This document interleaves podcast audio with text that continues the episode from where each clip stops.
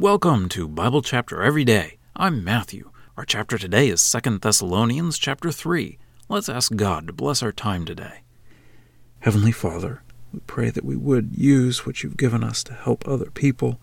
We pray that you would give us wisdom to, to do it appropriately, that we would be a help to people around us. We pray this through Jesus. Amen. 2 Thessalonians 3. Finally, brothers, pray for us that the word of the Lord may progress and be honored, just as also it was with you, and that we may be delivered from evil and wicked people, for not all have the faith. But the Lord is faithful, who will strengthen you and guard you from the evil one. And we have confidence in the Lord about you, that you are both doing and you will do the things that we are commanding. Now may the Lord direct your hearts toward the love of God and toward the patient endurance of Christ. But we command you, brothers, in the name of our Lord Jesus Christ, that you keep away from every brother who lives irresponsibly and not according to the tradition that they received from us. For you yourselves know how it is necessary to imitate us, that we did not behave irresponsibly among you, nor did we eat bread from anyone without paying, but with toil and labor we were working night and day in order not to be a burden to any of you. Not that we do not have the right, but so we may give ourselves as an example to you, so that you may imitate us. For even when we were with you, we used to command this to you that if anyone does not want to work, neither should he eat. For we hear that some among you are living irresponsibly, working at nothing but being busybodies. Now we command and we exhort such people in the Lord Jesus Christ that, working with quietness, they eat their own bread. But as for you, brothers, do not be discouraged while doing what is right. But if anyone does not obey our message through this letter, take note not to associate with him, in order that he may be put to shame, and do not consider him as an enemy, but admonish him as a brother. Now may the Lord of peace himself grant you peace through everything, in every way. May the Lord be with all of you. The greeting is by my hand, Paul's, which is a sign of genuineness in every letter. This is how I write. The grace of our Lord Jesus Christ be with all of you. Well, that's the reading. Let's dig in. Paul starts this chapter by asking that they pray for him, that God's word would be accomplishing good in Paul's work, and that God would keep Paul safe. Paul prays that God would give them love and patient endurance. Then, Paul gets to the second major subject of this letter people who are not working. Paul had discussed this subject in 1 Thessalonians, but he had been delicate about it and framed it in a very positive way.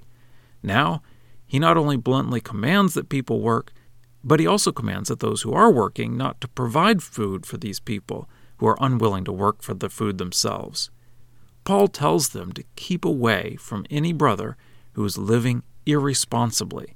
He reminds them how he acted when he was there and worked himself to pay for his food, in addition to the work of preaching. He says if someone is unwilling to work, then they should not be given food. Paul uses a play on words here Instead of being busy working, they are being busy bodies.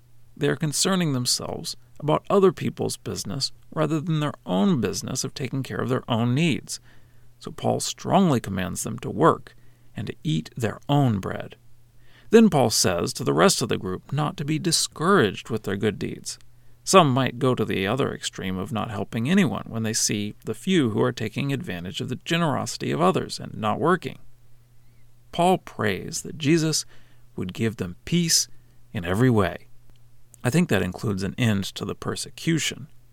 Paul writes the greeting himself, which indicates that the rest of the letter was written by a secretary. Paul makes a point about how he always does this, perhaps because earlier he had mentioned that they should not listen to a letter as if from Paul, if it told them something different than what they had already been taught. And now for a deeper dive. Helping people is hard. We would like to think that throwing money at a problem will solve the problem. But that is rarely the case. Sometimes giving people things is the wrong approach. There are plenty of people who would be happy to take your money so they don't have to work themselves to earn money. So we need wisdom to understand how to best help. Generally, the people who ask the loudest for money are the least helped by it. In the case of the Thessalonians, the ones who were not willing to work were using their time to be busybodies, to spend their time discussing other people's business. God made us to work, and that is a good thing. We need to occupy our time with good pursuits. So, providing money to a person who could provide for themselves is actually hurting them. Or a modern term is enabling them. There is a preacher who would make trips to Zimbabwe to preach, and he saw how a drought was causing people to starve. He said there was not one overweight person in the churches. So he organized buying food and transporting it to Zimbabwe. This continued for many months.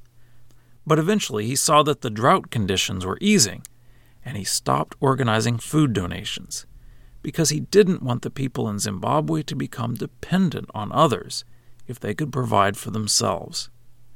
That doesn't mean that the people in Zimbabwe were anywhere near as well off as people in America but he wisely decided it would lead to problems to continue giving them food. There are lots of needs where money will do good, but it takes effort and wisdom to find those opportunities.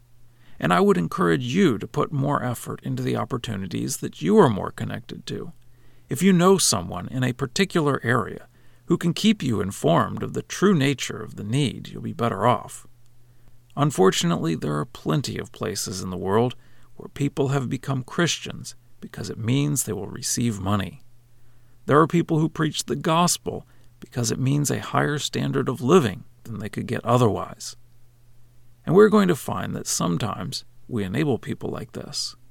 But Paul said, Let us not be discouraged while doing what is right. Remember, we are doing good for the Lord so if we later find out that it wasn't really helping the person, we should not feel too bad.